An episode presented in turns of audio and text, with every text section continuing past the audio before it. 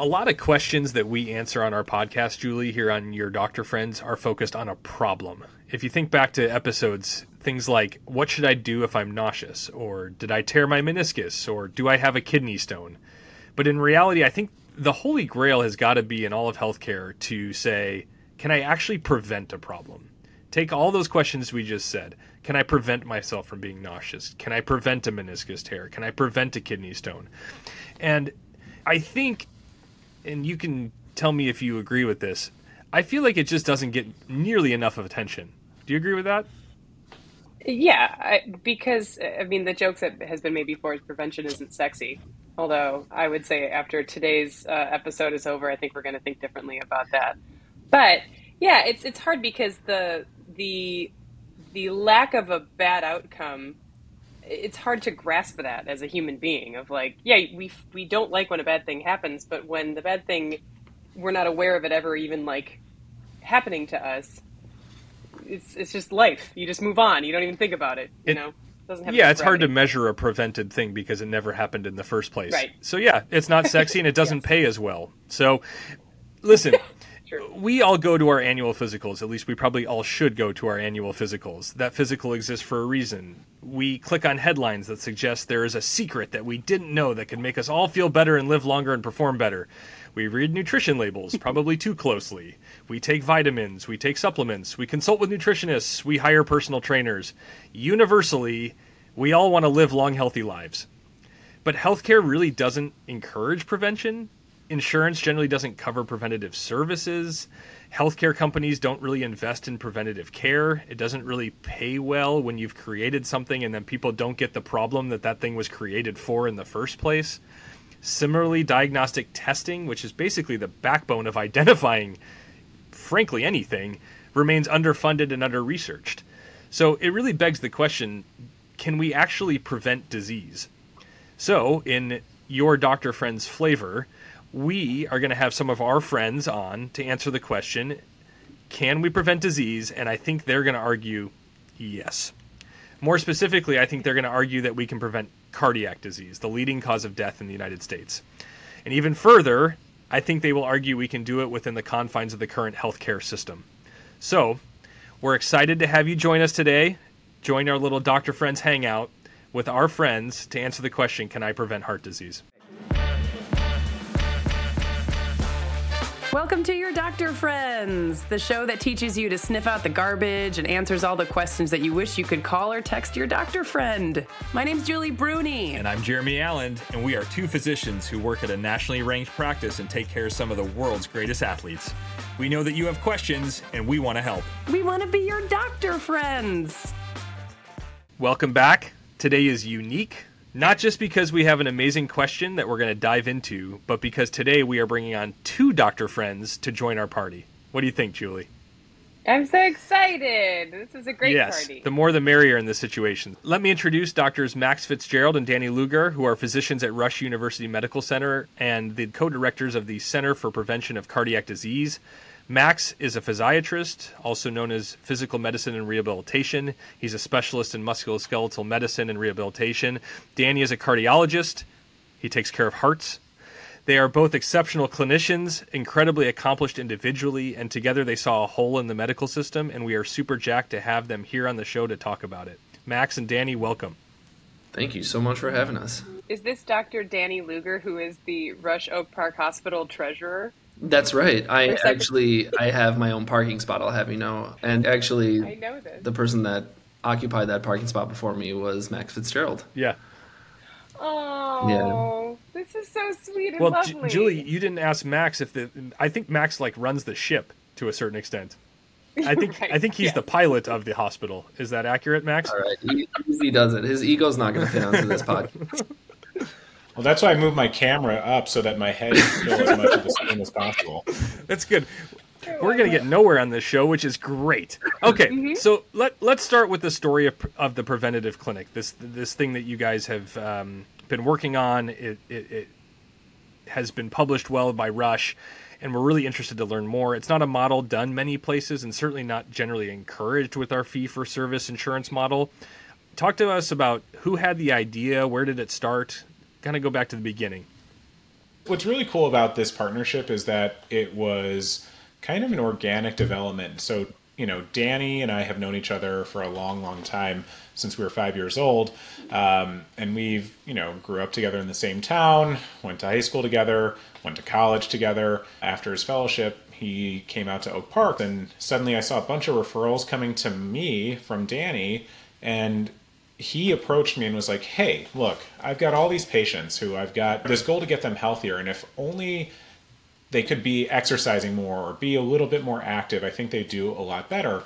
And so, you know, I'll let Danny talk about this, but this is really his brainchild, and he approached me about how could we make this operational, and that's, you know, I, I really give him a ton of credit for originating this idea um, and figuring out a way to make what we do well individually work together for our patients, and I, it's it's a true testament to what health care should be because this is a clinic that focuses on health.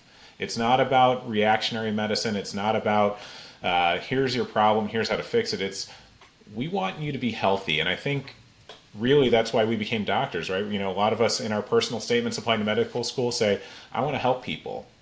I will tell you, this clinic in the last couple years has been one of the few places where I actually feel that consistently when I go to the clinic and patients walk out, and I feel like we are helping them um, in their healthcare journey, and I really, I'm really proud of that. And I would love to take credit for having, you know, the aspirations of fixing our healthcare system and really providing care for all that are in need. But it was really emerged out of the uh, desire to just hang out with Max in clinic. No. So The bromance is real. How can we how can we figure this out? No but i mean really i was I, I- we see a lot of people in cardiology for chest pain shortness of breath palpitations. We have a lot of great diagnostic testing that can definitively rule in or rule out pathology and i found that a lot of people that come to my practice actually don't have frank cardiovascular disease. They have a smattering of risk factors like obesity sedentary behavior um, high blood pressure, high cholesterol. And so once we get the acute issue kind of resolved, or we say, all right, you know, you're not having a heart attack, then what are you left with? A lot of cardiologists will, you know, say, go go back to your primary care doctor. But there's a lot to be done in the way of risk factor modification that primary care doctors are perfectly capable of managing, but just don't have the time to. So, and I like doing that stuff. I like getting to know people. I like, you know, kind of digging into their lifestyle and their risk factors. And so, as Max was saying, I just ended up referring a ton of people that have that are typically have the constellation of obesity, sedentary behavior, and musculoskeletal comorbidities. So knee pain, back pain, and ended up just referring a ton of people to him. I said, why don't we just you know hang our shingle together and open up a clinic and see what we can come up with and we kind of it, it happened pretty organically and as we you know started seeing patients we kind of found our clinical style and figured out ways that like both of our expertise can combine really nicely to to put together a very comprehensive prevention plan So I think many people will understand the concept of if I have something going on, I'm going to call a doctor and I'm going to go see them. So in the cases that you talked about, Danny, maybe somebody's got chest pain or they're having you know, like palpitations, they're going to go see a cardiologist. Max, in your case, somebody's having back pain or knee pain, and they're going to call and they're going to go see you. How does somebody decide I want to see the preventative cardiac clinic? I mean, that's a it's a good question, and I think the answer is that almost everybody could benefit in some way from at least getting established with us, uh, you know, in the short term basis, and we can, you know, we oftentimes we find people, we do a full risk stratification, we check their labs, we do a musculoskeletal survey, and we tell them, you know, you're doing a great job, and encourage them, and and they can come back and see us in a year just to check in and have a space to be accountable for their wellness and health. And but really the you know the primary target is patients that are overweight and sedentary. Because along with you know being overweight and sedentary comes all these other risk factors that are either undiagnosed or on the precipice of emerging Maybe you could drill down a little bit, and then Max could go next. Maybe drill down a little bit on what you actually are checking. Like, so if somebody comes in and you said you just you do a comprehensive check on them and check their labs, like what what do you, what are you specifically looking for? So, I mean, the first thing that I ask patients when they walk in is what are your goals for your own health? So trying to get an idea of what where are people coming from in their own lives. What do they want? A lot. Of, I get a lot of interesting answers to that. Like you know, I want to lose weight. To I want to be around for my grandkids. To you know, like I just want to feel good. Um, and that kind of just that's like a starting point because we have our own ideas like you know get your blood pressure under control get your cholesterol under control but most people don't give a shit about that they just want to be around for you know their daughter's you know wedding and so that's the first question we ask. And then we go very detailed, step by step, what they do for, in their day. So, and again, like you said in the intro, this is not sexy, um, but it's actually kind of fun because you hear all these quirky things about people's rhythms and routines. But we say, you know, what time do you go to sleep? When do you wake up? What's the first thing you do when you wake up? And go through their daily rhythm. And so we get a sense for what their risk factors are in terms of their lifestyle and points that we can intervene on, particularly you know, a lot of behavior change has to be anchored to whatever habits are already in their routine. So we try to learn the routine and then, you know, kind of tailor our our, our behavioral interventions to what they're already doing. And then we go through kind of the medical stuff. Starts with a mental health screening, sleep quality screening, and then then the lab work, which is checking for uncontrolled uh, hyperlipidemia, checking for coronary calcification with a CT scan of the heart, um, obviously checking their blood pressure and blood sugar levels. So all these kind of like pillars of cardiovascular prevention we go through stepwise, but only after we've come to understand how they kind of function in their day and what's important to them. And then when they see you and do all that and then head on over to like are you and Max in the room at different times? Yeah, I I step out of the room and then Max just comes trouncing in with his like booming voice and I, just takes and a over big cape. Yeah, exactly. Max, can you tell us when you go in the room, what are you doing? Like, what are you assessing and looking for? What you find really quickly is how many ways you can ask a question to get different answers. And so Danny asks a lot about, you know, rhythms and daily habits. So, you know, I, I, sort of make it redundant, but I try to frame it in a different way to figure out, okay, so tell me about what you're eating. What's your daily you know diet plan look like? What do you do for activity? What's your exercise history? What do you do for work? Um, what sort of support system do you have? Do you drive? Like trying to get a real sense of what does this person's day consist of? And the the thing that we find more than I think I expected going into it is how many people come to our clinic with just an unbelievable amount of caregiver stress and work stress that the the reality is that they know that they can be healthier and they know what they want to do, but they just don't have any time or they don't perceive themselves as having time. And it's it's really profound how disconnected the you know CDC and AHA recommendations for physical activity are with people's realities. And you know, primary care doctors are really good at giving recommendations and giving guidelines and this isn't a knock it's just they, they're really good at giving them but not implementation strategies. And so really more than anything i'm just trying to figure out what makes this person tick because if i can figure out what matters to them and what their real daily capacity is then you can actually tailor a plan. And i think what danny and i pride ourselves on most is really how personalized we get and I mean, it is incredibly detail oriented on the person that's sitting across from us. It's not a patient, it's a human being, right? That's the thing that matters to us. So I think for me, that's what I'm doing from a, an assessment. And then from a physical assessment, it's like, yeah, so what are your barriers to activity? Like, do you have pain? Do you have neurologic deficits that make exercise difficult or unsafe? Balance impairment? Um, you know, those, those types of things. And then, like, what access to equipment or uh, exercise modalities would you have? So I mean, there's a lot of emphasis for me on that.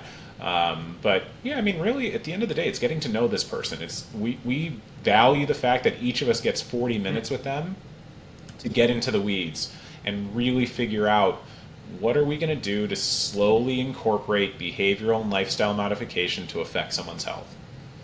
To, to put you on the spot, can we really prevent heart disease?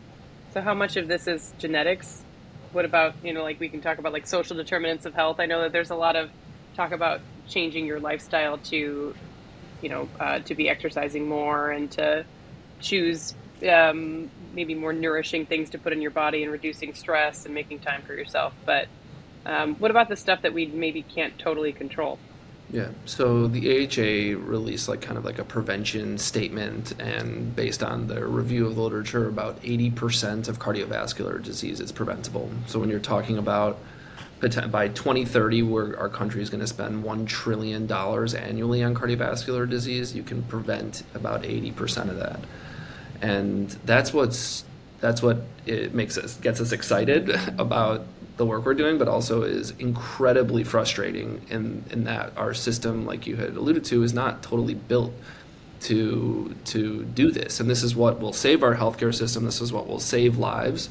And so, you know, beyond our clinic, we're making a push in Rush to develop this kind of interdisciplinary group called the Metabolic Health Consortium, which is basically physicians from all different disciplines that, that are dipping a toe in prevention. There are a lot of people like Max and I who are um, doing similar things, but in, in silos throughout the system. So, talking about bariatric surgeons and weight loss, and endocrinologists, and sleep medicine specialists, and lifestyle specialists.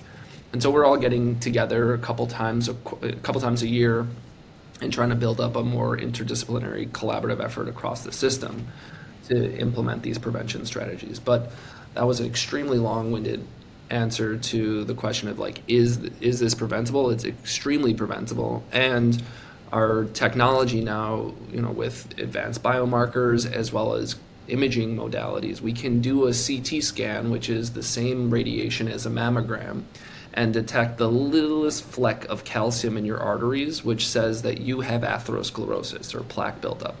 That could be identified in young people in their 30s and 40s and that process can be halted in its tracks. It takes 20 or 30 years for that to manifest as a cardiac event, like a heart attack or a stroke, but we can halt it in its in its tracks and truly prevent, you know, clinically significant cardiovascular disease. That's really good. So how? Like you find that calcium plaque in that person, like so how how are you stopping that?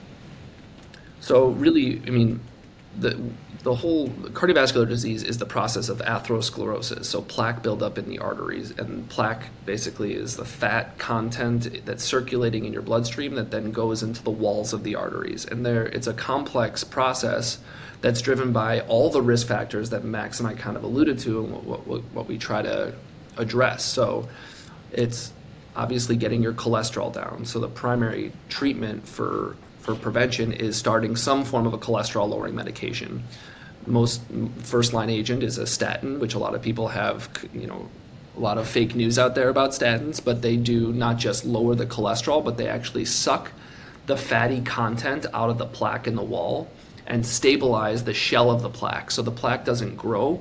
It also is less likely to rupture and cause an event. So the statins themselves truly stabilize whatever plaque buildup is already there. And then what what perpetuates the process of atherosclerosis are a multitude of factors. So, any toxin exposure, high circulating sugar levels, uh, high blood pressure, that all puts stress on the walls of the arteries and allows the cholesterol to deposit. So, we are removing the cholesterol and also removing other insulting agents that leave the blood vessel more penetrable to the circulating cholesterol. One of the things you talked about, Max, was the, the stress that you found patients having, like with work stress and and, and caretaker stress. Um, can you comment on you know what you kind of counsel people when you find that stress? Because I would imagine that also plays a role in people's cardiac health. Well, yeah, absolutely. I mean, elevated cortisol levels are highly associated with elevated blood pressure, and it's not just what would be clinically significant for hypertension. It's um, these fluctuating levels of blood pressure, which, as Danny said, stress the intima of the arteries, the walls of the arteries in different ways. And one of the biggest things on counseling is not to say don't be stressed. Like, that's not good advice, right? What I am going to say is what are your avenues to find you know a little balance from your stress what do you do to escape your stress what are those elements that bring you a little bit of relief to balance that out and ideally we would encourage them to find that in the form of exercise now people are like, I'm not going to run. I'm not. I don't run. I'm not telling you to run. Our goal is to help them find active interventions because then it becomes part of their life, part of their routine. And and to piggyback on that, you know, we have partnerships with multiple um, teams within Rush that um, that help support mental health. So there's a caregiver intervention program through Rush. A lot of people don't know about all these resources within the system, but th- these are social workers that you just send them a referral and they call the patient and, and help them navigate, you know, what you know what kind of resources are available to them, help them help support them emotionally. We also have a psychologist um, who has set up a specific behavioral intervention group and like kind of support group for people that are in our clinic. So it's specifically designed for prevention of cardiovascular disease, but more like a but a kind of like emotional support space as well as informative about cardiovascular disease. So you know we really try to use the resources and the expert like all these experts that are at Rush to address these these issues. It's like like Max is saying, like people come in, you can you can give them a pill, you can give them this, but like you have to get to the root cause of why they're not making behavioral changes. And oftentimes that's due to underlying mental health issues. And, uh, you know, as a lot of people may know from personal experience or, you know, from being healthcare providers, there is just an absolute paucity of, of mental health providers in our system. So you try to send a referral to a psychologist, it, it's, there's not even a wait list. It's like over a year. So I do a lot of prescribing, uh, diagnosing of depression and prescribing of antidepressants for people that are good candidates for that.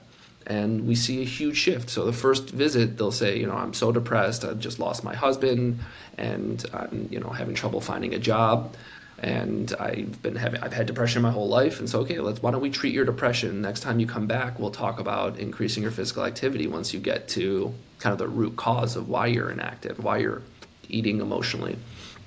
And I'm glad you asked the question of mental health because that's really it's a huge it's a huge crisis in our country and really is like the backbone of why people seek the seek a doctor like people particularly in cardiology like you know they're coming in with somatic symptoms so shortness of breath chest pain those are all a lot of them are anxiety driven or stress driven and so instead of just saying all right your stress test looks normal and see you later we say, all right, well, like, talk to me about what's going on in your life, and let's actually treat this so that we can turn things around for you. I feel like society really, um, at least our society these days, really kind of glamorizes being stressed. I, I think you know it doesn't take four current doctors who went through med school and residencies to like remember the times where you're like, oh, I've just been studying so hard or working so hard. Can you comment a little bit on how just being stressed affects cardiac health? Yeah, so I mean, as Max said, like the cortisol level spikes blood pressure, but there are a lot of different mechanisms, both direct and indirect, on the cardiovascular system that depression leads to cardiac events. So indirectly, you know, people that are suffering from depression, isolation, loneliness, anxiety are more likely to engage in un- unhealthy behaviors, and that doesn't take a whole lot of. It, it's very intuitive. Um, so there, there's a higher incidence of obesity and sedentary behavior and substance use in people that have uncontrolled mental health, and those clearly lead to cardiovascular disease. But then there's also direct effects um, uh, of depression and stress on the blood vessels themselves. So I was talking about the different pathways uh, that contribute to atherosclerosis. So depression has has associations with systemic inflammation and inflammation is a huge part of the development of plaque in the artery walls and so that kind of drives and fuels the plaque buildup. Depression also has been and these mechanisms aren't well studied and well understood but depression can also lead to stickiness of your platelets. So and that may be related to serotonin levels and so that can make you more prone to having atherosclerotic complications and blood clots. Um, and then then as, as max was saying also just like just increase in your blood pressure, increase in your sympathetic drive is also bad for the heart. One of our primary medications for cardioprotective effect is a beta blocker, which is basically blocking the adrenaline, and blocking that sympathetic surge from from impacting the heart. So those are all things that that drive cardiovascular disease in depression. And there's this study out of Copenhagen that they looked at like all the various risk factors for cardiovascular disease, including high blood pressure, uh, high cholesterol, smoking, inactivity, and they found that the highest quartile of what they call um, vital exhaustion, which is depression, loneliness, like a composite score of all the bad shit in your life. Um, the highest score has the most is the most predictive of bad cardiovascular outcomes compared to smoking. So if you're the most depressed, it's worse than being depressed is worse than smoking, having high blood pressure, high cholesterol, and that's just not something that's that's talked about enough, and definitely not something that's addressed in our training in, and in our practice. We the cardiologists want to just you know put in stents and like you know put in pacemakers, and that's that's the sexy stuff you were talking about. And for me, I just want to you know sit and cry with my patients. okay, yeah, I cry a lot. So what? He does cry a lot. It's very, very unnerving clinic, but we let That's it why happen. Max is the closer. You got to let people be people. Why do you think care models like this are not more common? Why don't you think primary care docs can do this or want to do this or what? What do you? Why? Why is this? Why is your clinic so unique? One of the the things that modern medicine has really suffered from is the monetization of time. So when you think about your own practice, right? It's and, and most healthcare practices, it's, we're judged on productivity. So how many people can you see? How much billing can you do? Fee for service drove this, and so most healthcare models, that's what they base their their compensation on. And Danny and I aren't immune from that, right? That's not something that is different than where what we practice, but primary care is is hit especially hard by that model because you have to have access, right? Everyone needs a primary care doctor. That's the recommendation at least. So you have to be able to produce spots for people to get seen. And we have a shortage of primary care providers, physicians, APPs, whatever. There's just not as many as we need in this country. And so, you know, basically get as many people in as possible is, is the model most healthcare systems employ. And, and you get 20 minutes with them or 40 minutes with them, and that's about it. And during that time, they have to address everything, right? They have to address every topic and on their on the patient's list.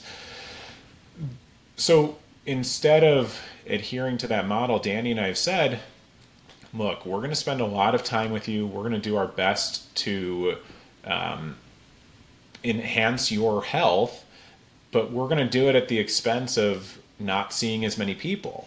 And you know, we're we're I, we feel very fortunate that we work in a place that allows us to do this. Now, don't take us wrong. We're we're busy, right? I mean, it's hard to get in, and we have a a, a waiting list. I mean, people want to get into this space, but we're lucky in the sense that our our programs are supported by the institution and they say okay it's not only about how much money you bring in it's also about the service you provide to the community and until healthcare systems and CMS, you know, the Center for Medicare mm-hmm. and Medicaid Services, recognize what value means, which is not just how much money you didn't spend on that stent or how much money you didn't spend on an intervention.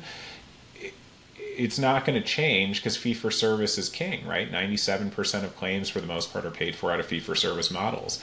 So even with all the talk about ACOs and shared savings programs, that's such a small portion of how healthcare is compensated that this model is is is unique because we are saying that we truly value prevention. I would argue also I don't want to pay fifty dollar copay to go see a doctor when I don't have a problem. So the access of a patient wanting to go and actually get the advice from somebody too. So good points. I still can't get over the fact that you guys both get forty minutes with a patient. I'm I'm I, I don't know how you can make that sustainable and I'm I wish we I, I I want to make it more sustainable. How do you make it sustainable? How does Rush support that? Don't answer for Rush, but answer for yourself.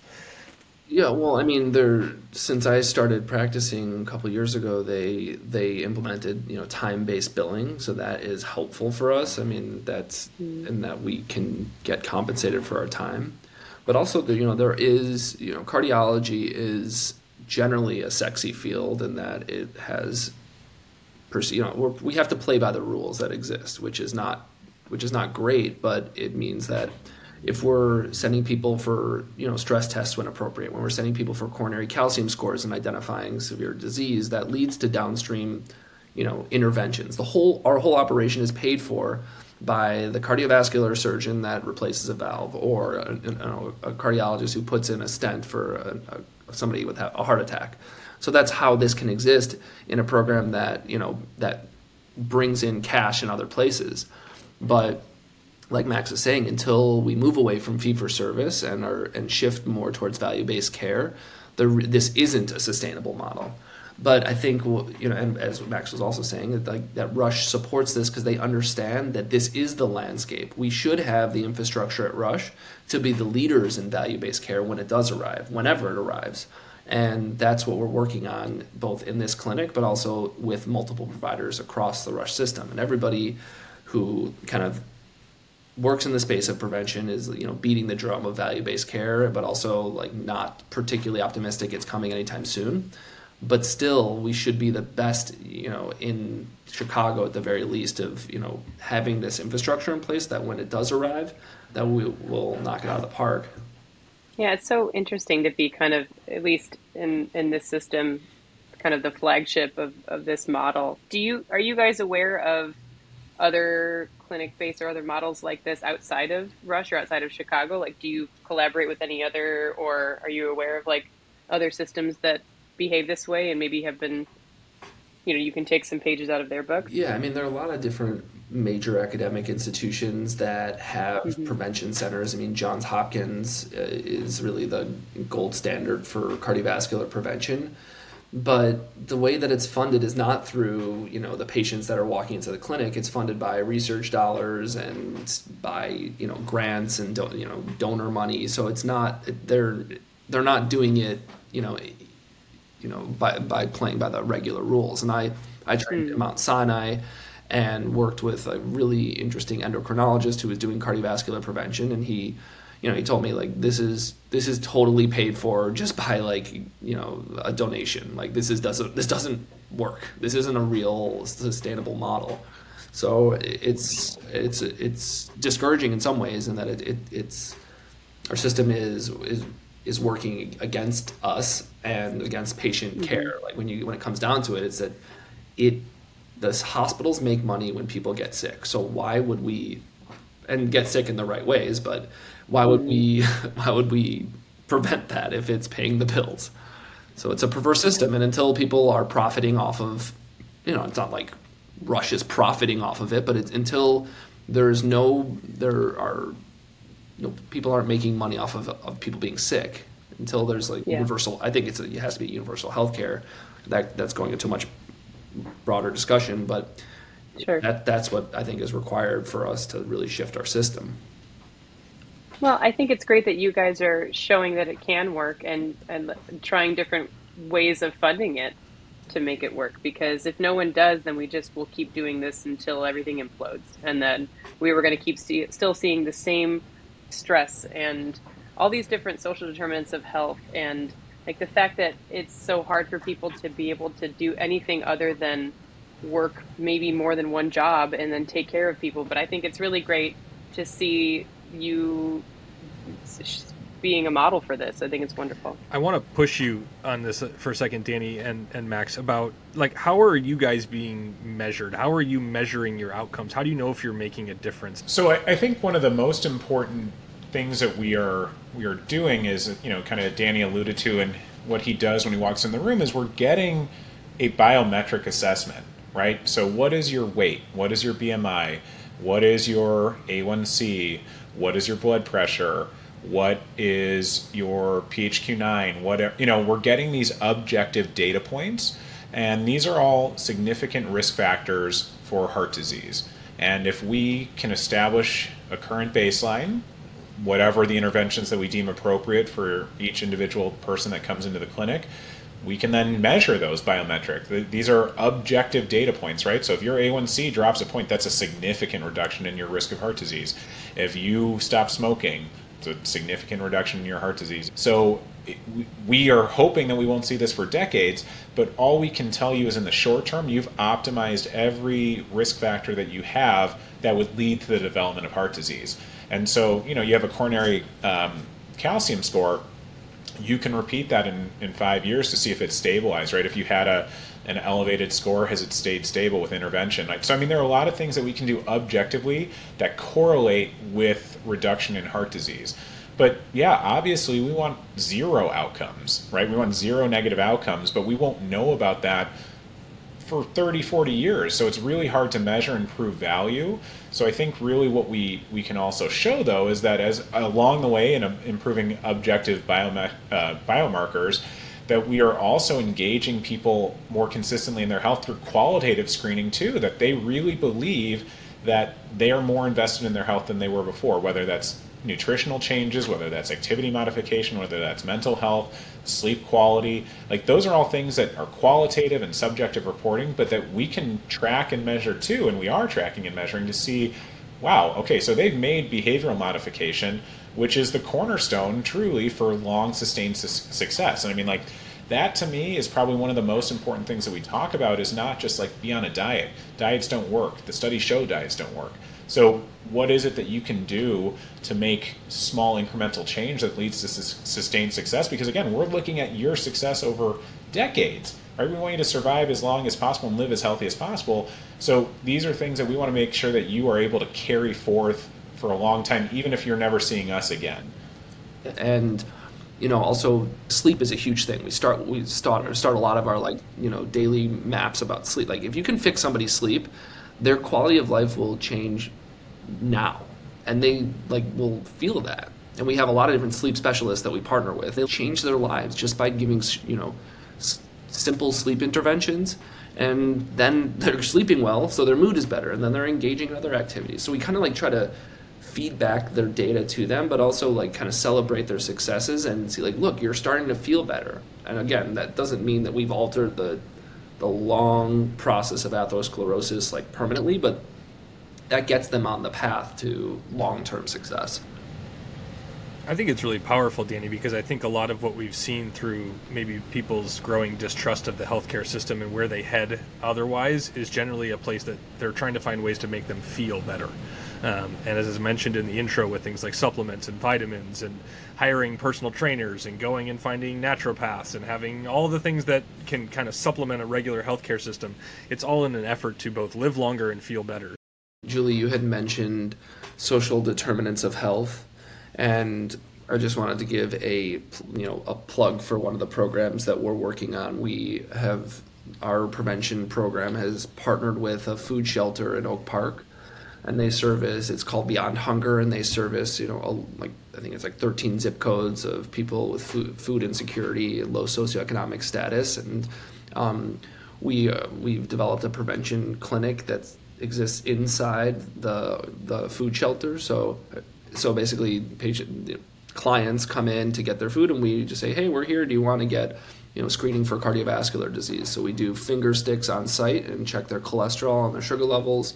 Where we have a whole team of nurses and and um, community health workers to help get them plugged into you know resources and, and get them plugged into uh, primary care doctors, we have health coaches, and a really like great interdisciplinary team that's trying to identify a very vulnerable population. It's these people that are at, at in the lower lower brackets of socioeconomic status, as well as like particularly food insecurity leads to more risk for cardiovascular disease. So we're really trying to bring this to the community and and like make an impact out like basically outside of the failed system that's that exists right now.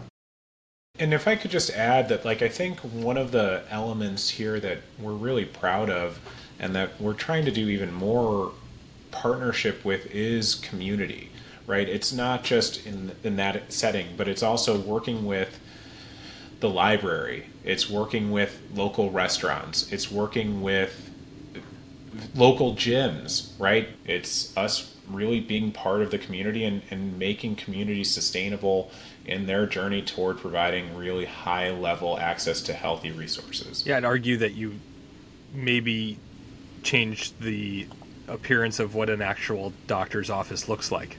That a doctor's office doesn't mm-hmm. have to be in a medical building where people have appointments every 15 minutes. That a doctor's office could be at a food shelter or at a restaurant or at a clinic, you know, some sort of community based thing you know, and so how does the doctor fit into the community and how does the community relate with the doctor? So I think that's an awesome point and something that probably, you know, could spawn a few more ideas for our podcast, to be honest, get some more community people on here to talk about, which would be really, really cool.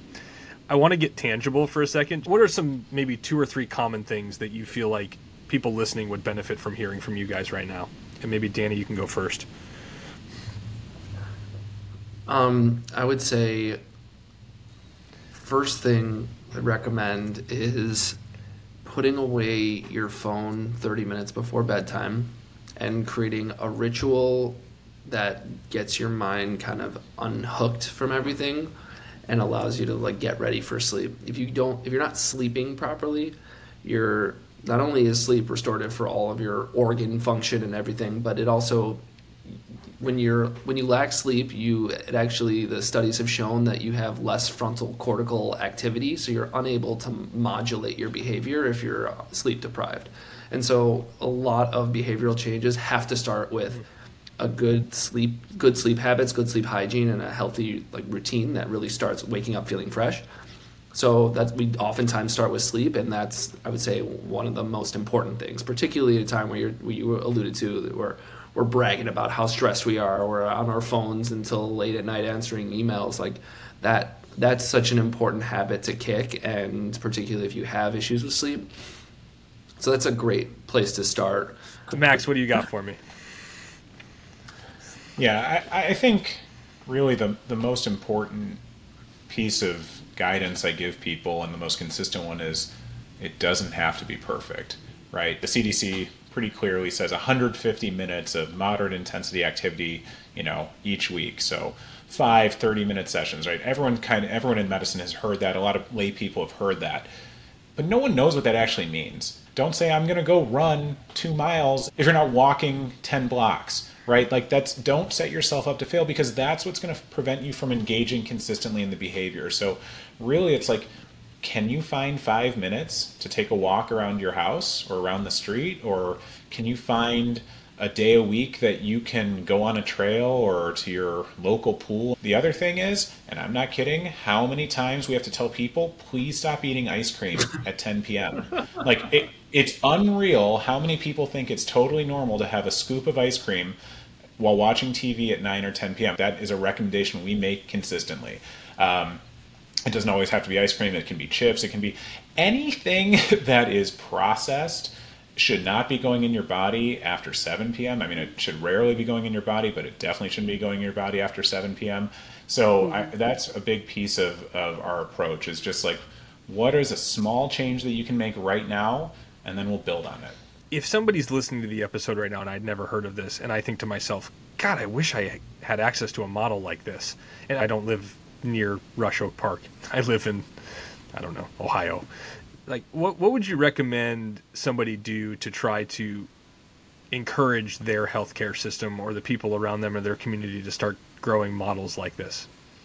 There are there are a lot of physicians that are board certified in lifestyle medicine, and so you know what I what we've learned in the process of building this clinic is that there are a lot of physicians that think this way and are practicing somewhat in silos, but looking trying to find patient trying to find physicians that are board certified in lifestyle medicine and and encouraging your family members to go to them go to them yourself and try to um, kind of engage that aspect of the healthcare system because it is out there and I mean, the other big piece of this, write your congressman or congresswoman, and, and, that makes a difference. But legislative advocacy is the future for success. And if you live in an area, it doesn't matter if you're in a populous city or a rural community, if you want your health to be taken seriously, it matters how you vote, right? Because unfortunately, doctors don't make policies. It's legislators who make policies, and we sort of have to live by their rules. And so, who you vote for matters. So, one of the things that you can do is know where your local politicians stand on healthcare issues, know where they stand on prevention, know where they stand on funding for projects like this, and then make it a make it a movement. If you have people standing together, raising a voice, and you write, you know, your elected representatives, that can lead to actual. I mean, we've seen it lead to actual change in in bills at, at a state level, and even some of the federal funding for projects has gone up because of what people want. And advocate for change. Danny and Max, can you just, tell us where we can find more information on the clinic, find more information on you guys? Do you have stuff on social? Just where, where can people get more information if they want it? Yeah, um, you can just type in Rush Center for Prevention of Cardiovascular Disease into Google, and it's the first hit. You're going to see a, a photo of two just middle-aged balding Jews, and see us like that's what we you get what you see. Never heard a better sales pitch than that. Our OnlyFans page, was, yeah, our, Yeah. our OnlyFans page was shut down. So, um, Oh God. yeah, They did a they did a photo shoot of us for like two hours, and the best photo they came up with was like us in the shadows looking away from the the camera. Oh, so God, that's funny. what we can get. All right, so uh, prevention is valuable, and radical community building is key. Listen to your doctor friend.